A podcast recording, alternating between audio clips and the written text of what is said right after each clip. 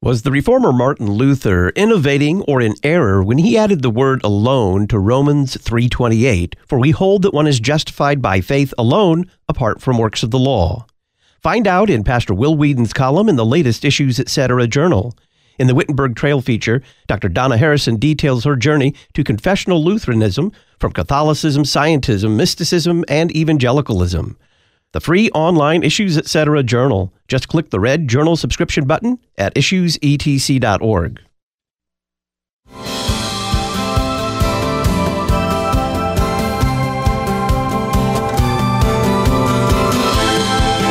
My Lutheran denomination, the Lutheran Church of Missouri Synod, is meeting in Milwaukee this week. Their triennial regular convention, a lot of decisions to be made. There are a few, well, I'll be quite honest in saying there are a few crises that they're dealing with. One of them has to do with a wayward university in our university system, Concordia University, Texas. Not just wayward in some of the things that are being taught, but the actual leadership is trying to, well, in essence, make off with the university right under the Missouri Synod's nose.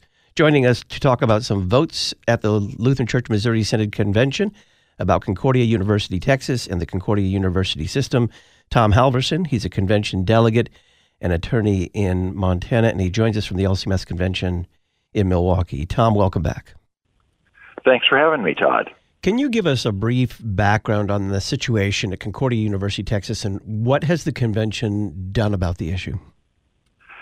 Well, the regents, I should say a majority of the regents, because there was a minority that did not vote for what I'm about to describe, but the majority voted in November of 2022 to separate from the Lutheran Church Missouri Synod, to completely reject and deny that the university or its regents are stewards on behalf of the synod, to deny that they have to maintain a doctrinal agreement with the written and published doctrinal beliefs of the Lutheran Church Missouri Synod, to deny that the Synod in convention can appoint regents, which it has been doing ever since we've had these universities, and that some other officers of the Synod can appoint some of the regents, which we've also been doing for many, many years, and to simply deny that they have that kind of connection, and also then to become a self-perpetuating board of regents, in that the regents themselves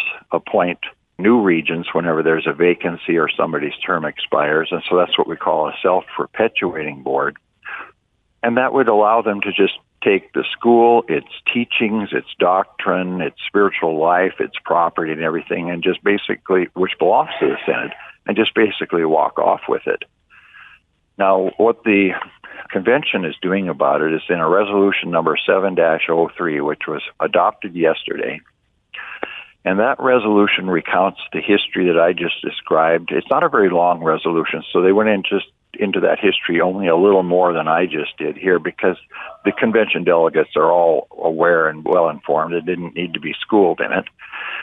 And then what it does is calls upon these regents who took these actions to repent and to restore what they have taken, and admit that they are stewards, admit that the Synod elects regents, and some of the synodical officers appoint regents, and that the property belongs to the Synod, etc. And if they'll do that, then the offer is there for forgiveness. And in fact, the final resolve of 7-03 mandates the synodical president and other officials of the Synod to stand ready to pronounce and grant holy absolution, to give restoration and have reconciliation, because that's the aim of the whole thing. You can see this is all being done in a very Christian way, a slow and careful and proper, loving and tender Christian way, seeking repentance and promising that if they will repent, that they will be restored. There was an amendment offered to that Resolution 7-03, and the idea behind that amendment was a distrust that the committee, which is number 7, and the resolution were really sincere about wanting reconciliation, so they were amending some things in to try to make sure that that would really happen. I was in opposition to that amendment because, first of all, I don't know why we shouldn't take them at their words in the final resolve which is a perfectly fine Christian statement about reconciliation and forgiveness.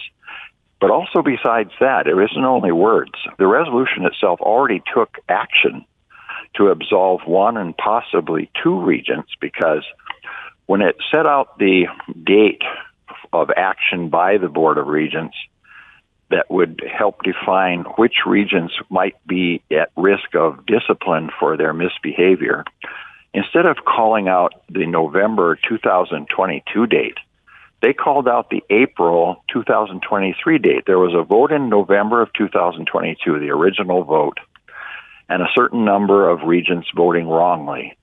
Later in April of 2023, they reconsidered and they had a vote about reaffirming. And in that intervening period of time, at least one, possibly two regents repented and voted correctly to reverse their course and to restore what should be done. So this resolution, by not calling out the November date, but calling out the April date, has already in and of itself granted absolution to those one or two that have repented by not even putting them into the definition of who might be subject to discipline. So I think that the committee has words that should be taken at face value, and the resolution itself already takes action consistent with that, so that there's kind of really no excuse for a Christian to not take them at their word. What did Texas District President Newman have to say to the delegates? He was called by the chair of the convention to make some statements. He's the president for the district, and so under the bylaws of the Lutheran Church of Missouri Synod, he has what we call ecclesiastical supervision, not of every person in Texas that's a member of a Lutheran Church of Missouri Synod church, but of people like the rostered ministers and so forth. And there are some rostered ministers who are regents on the Board of Regents of Concordia, Texas. So those and some other people that he does have ecclesiastical supervision of. And he stated that he is in the process of an investigation and that some people have already had some forms of discipline imposed, that the investigation is ongoing, that there may be additional disciplines to come about in the future.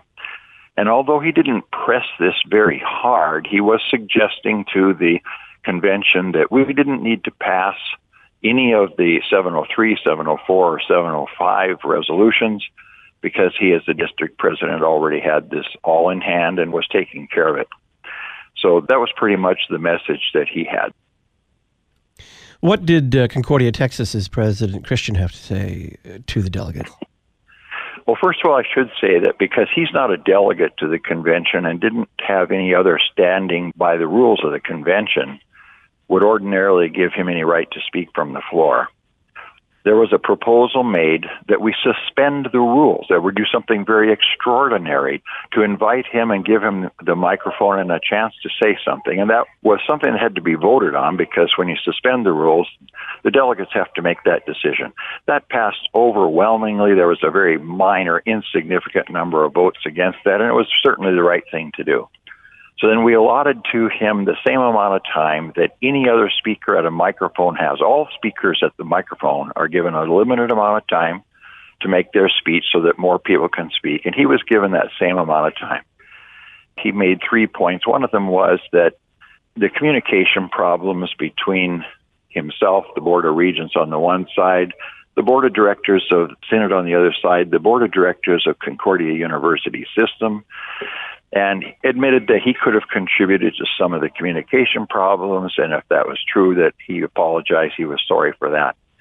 But then in one of his other points, he basically stated that, yes, what he had done is, and what the University Regents had done, is what has been reported. What you've said on your program, some of your guests, Mark Stern and others, have said they did, which was to, without authority and contrary to the bylaws and Constitution of the Synod, just kind of went off on their own and amended their articles, amended their bylaws, and took all these actions that are supposed to ask for review and approval of, and they didn't ask for review, they didn't have approval, and they just went and did it to cut off their stewardship and to just go independent as if they were never part of the Lutheran Church Missouri Synod.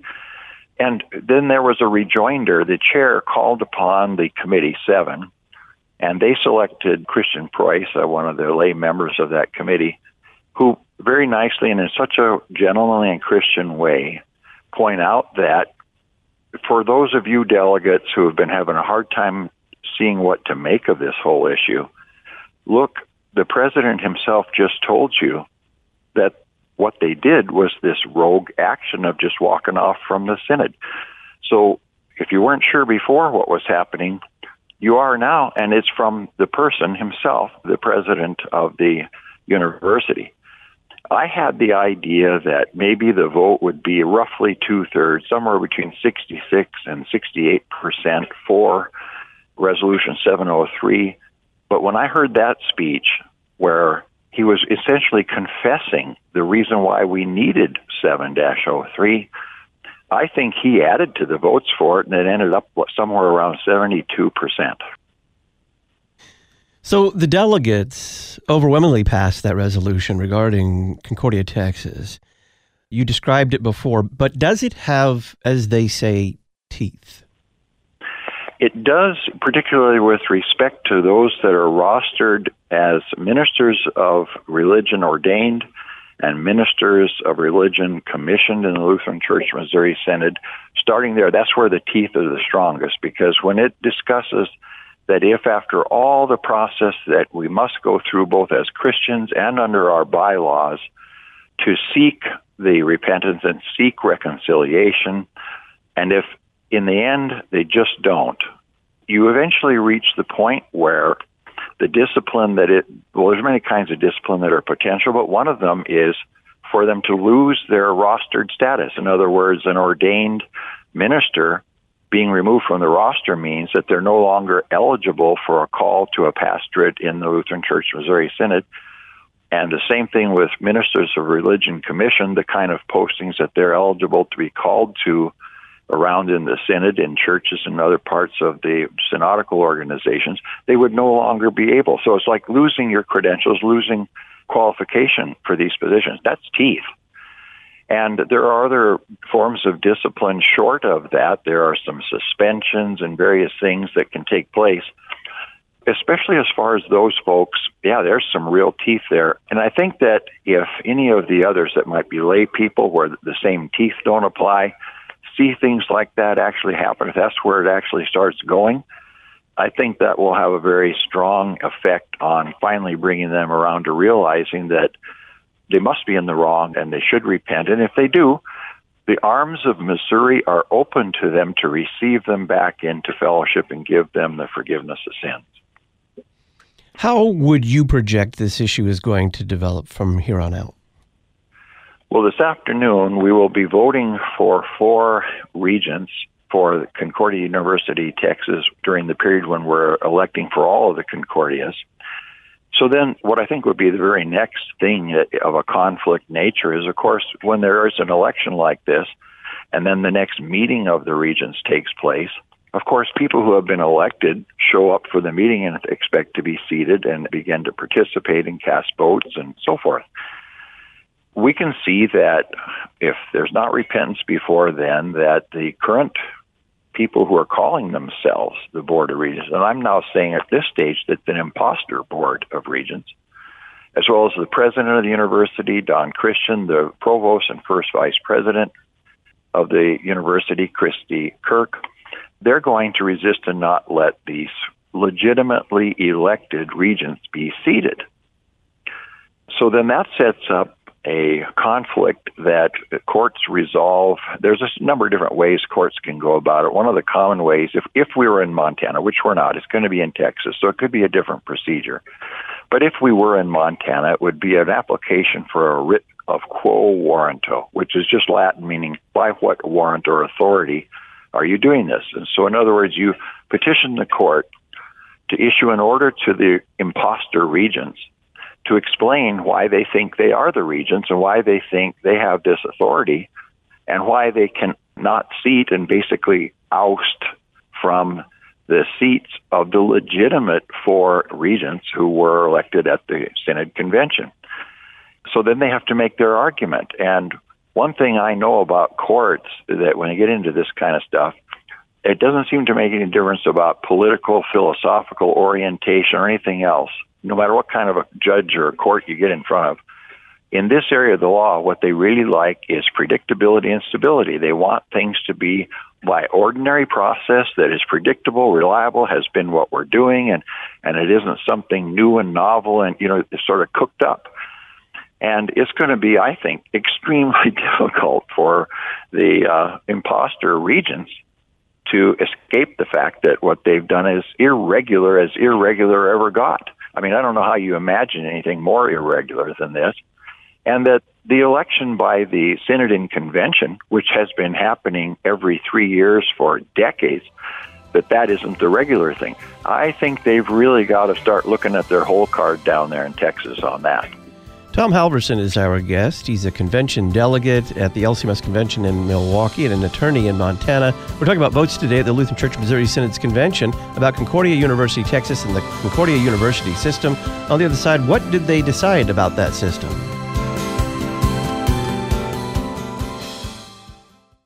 Was the reformer Martin Luther innovating or in error when he added the word alone to Romans 3:28, for we hold that one is justified by faith alone, apart from works of the law? Find out in Pastor Will Whedon's column in the latest Issues Etc. Journal. In the Wittenberg Trail feature, Dr. Donna Harrison details her journey to confessional Lutheranism from Catholicism, scientism, mysticism, and evangelicalism. The free online Issues Etc. Journal. Just click the red journal subscription button at issuesetc.org. The Lutheran Church Missouri Synod cares deeply for those who protect our nation. Are you or a loved one currently serving? Ministry to the Armed Forces would like to help. We provide devotional literature to encourage faith. Send your mailing address to lcmschaps@lcms.org or call us at 314-996-1337. Those in uniform are comforted with Psalm 28. The Lord is my strength and my shield. My heart trusts in Him, and He helps me. Confessional Lutherans, we've got your back. You're listening to Issues Etc. Traditional liturgical worship, it's so much more than a style preference. It reflects transcendence in the divine service. The living God comes to us in real space and time through the Word and sacraments. Hi, this is Pastor Nigel Brown from Hope Lutheran Church in Hampton, Virginia. If you're looking for reverent worship and serious Bible study, look us up. We're in Hampton with Bible studies in Hampton and Williamsburg. We celebrate the divine service with communion every Sunday. Check us out at hopehampton.org.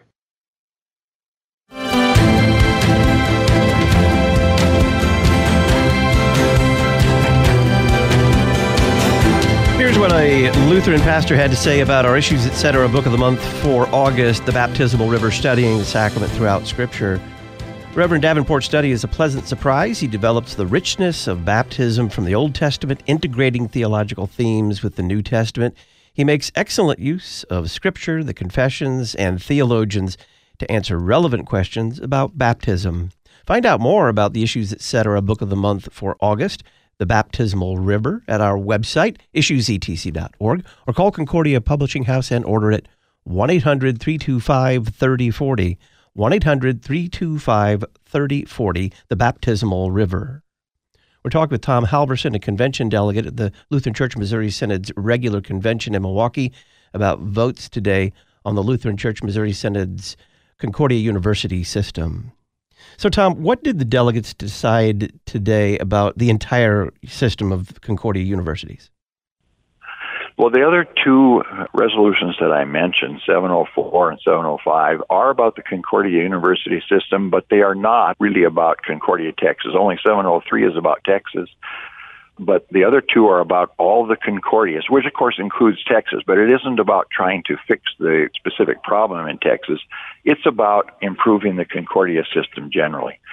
So 704 is something that's been coming for 10 years. It isn't that long ago, really, that the Concordia University System and its board was created to try to bring some kind of coordination, because we had 9 universities spread all around the country and sometimes duplicating things, sometimes working at cross purposes, etc. And so that's poorly managed. So they created the Concordia University System to tighten that up, harmonize it, and economize, and also improve The doctrinal fidelity and the Lutheran spirituality of the universities and their campuses. And it did make improvements. It was a step in a good direction, but right from the beginning, it didn't actually do what even its creators sort of hoped it. It didn't perform as well as they thought, and there were ideas about at least tweaking it or refining it, if not just plain revising it, more or less from the beginning. In the 2013 convention of the Synod, there was a more formal and vigorous resolution passed to study and start looking at a solution. It didn't get as far as it should have, and so the 2016 convention said that again. Still, there wasn't the progress on it that there should have been. In the 2019 convention in Tampa, they passed what in that convention was numbered the 7-03 resolution, to form a specific committee to really get this kick-started and going. And that actually got it into gear. It's just almost would exhaust you to just sit and listen to all of the collaborating, all of the contacting people, inviting their participation, inviting their comments and their ideas and contributions, working them together. And then if you get two sort of contradictory recommendations from two different people that are involved in the system, to get those people together to talk about it and kind of harmonize, it just goes on. Like I said, it'd be exhausting to just hear it be described, how much work has gone into this since 2019. They made their recommendation. It comes to the floor committee, which is Committee 7, turns into 704 this year, in which there's quite a few pages. And what it does is to firstly separate out the functions between the spiritual and the worldly, or what in Lutheran theology we call the kingdom of the right hand and the kingdom of the left hand. And on the kingdom of the right, the spiritual part of the universities, try to draw the universities into a closer connection to the Synod and our doctrines, religion, and faith. And they do that primarily by a set of visitation procedures. And then on the kingdom of the left, which would involve more the business and property and finance and administration type issues, it kind of tightened those up and simplified or moved them out of the Concordia University Board of Directors and put them into the Synodical Board of Directors, because that board already had the primary responsibility as to property matters, and they might as well then also have the primary responsibility to other administrative or kingdom of the left matters. So that is what 704 does. The 5 university presidents of the Concordia University System were on the stage when Committee 7 presented 704, and they unanimously endorsed us.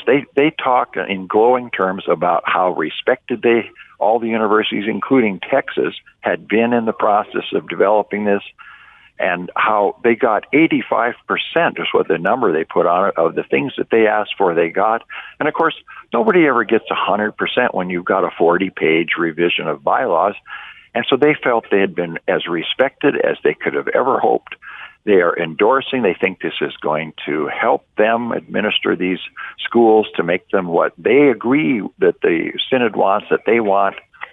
And so that resolution, there was some discussion and some attempts at amendments and so on. But basically, there wasn't much in the way of opposition. That was passed by a very resounding margin by the convention.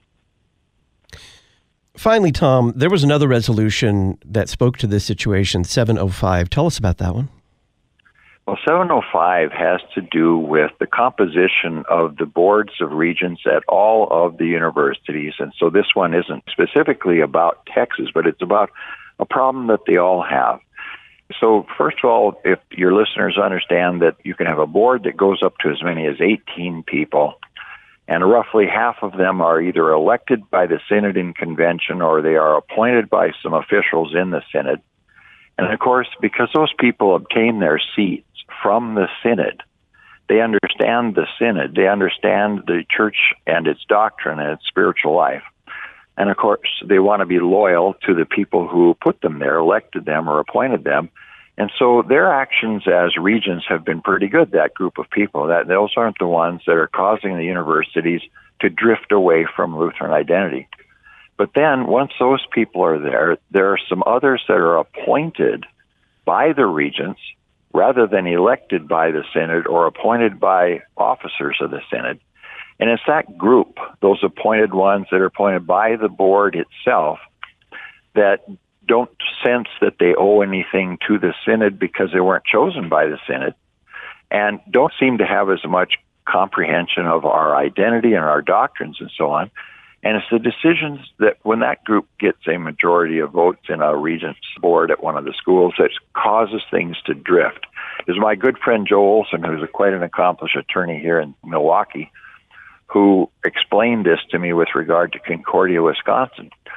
So that's when I got involved with this. And one of the resolutions that came to the convention was one that I wrote for the Montana district to simply eliminate all of those positions because that's where the problems were coming out of. What Committee 7 did was recognize that that's where the problem is coming from, but they took a more tempered, reasonable, and measured approach than what the one that I wrote was by continuing to have those regents, but not letting appointed regents have a vote in appointing other regents.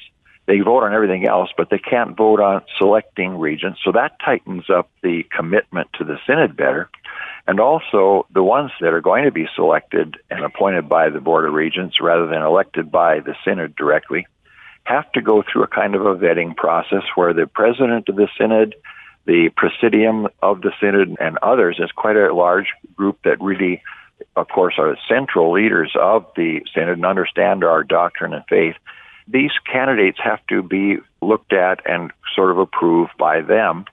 And then the fact that they're appointed isn't nearly as likely for them to be the kind of people that would drift and sort of carry the university off and away distant from the synod. So the actions of the Committee 7 on 7-05 can hardly be called radical or called harsh or anything like that. They tempered it back into a middle ground from resolutions that were sent into them.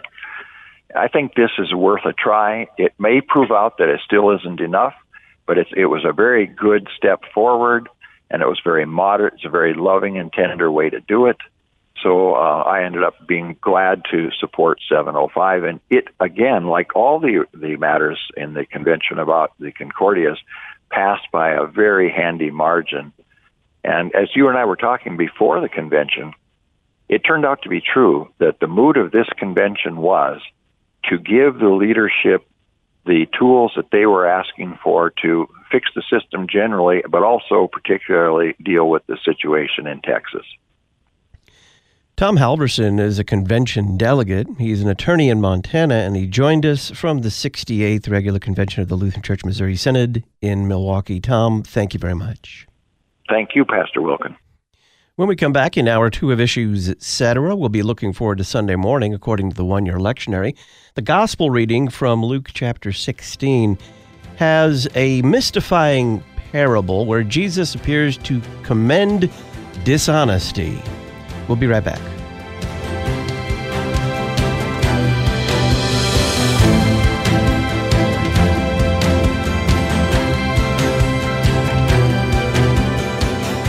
Listen weekday afternoons to Pastor Todd Wilkin and guests on Issues Etc.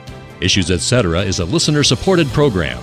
Your financial support is vital for the continuation and expansion of this worldwide outreach. Our mailing address, Issues Etc., P.O. Box 83, Collinsville, Illinois, 62234. Box 83, Collinsville, Illinois, 62234. You can also donate at our website, issuesetc.org. Issues Etc. is a production of LPR, Lutheran Public Radio.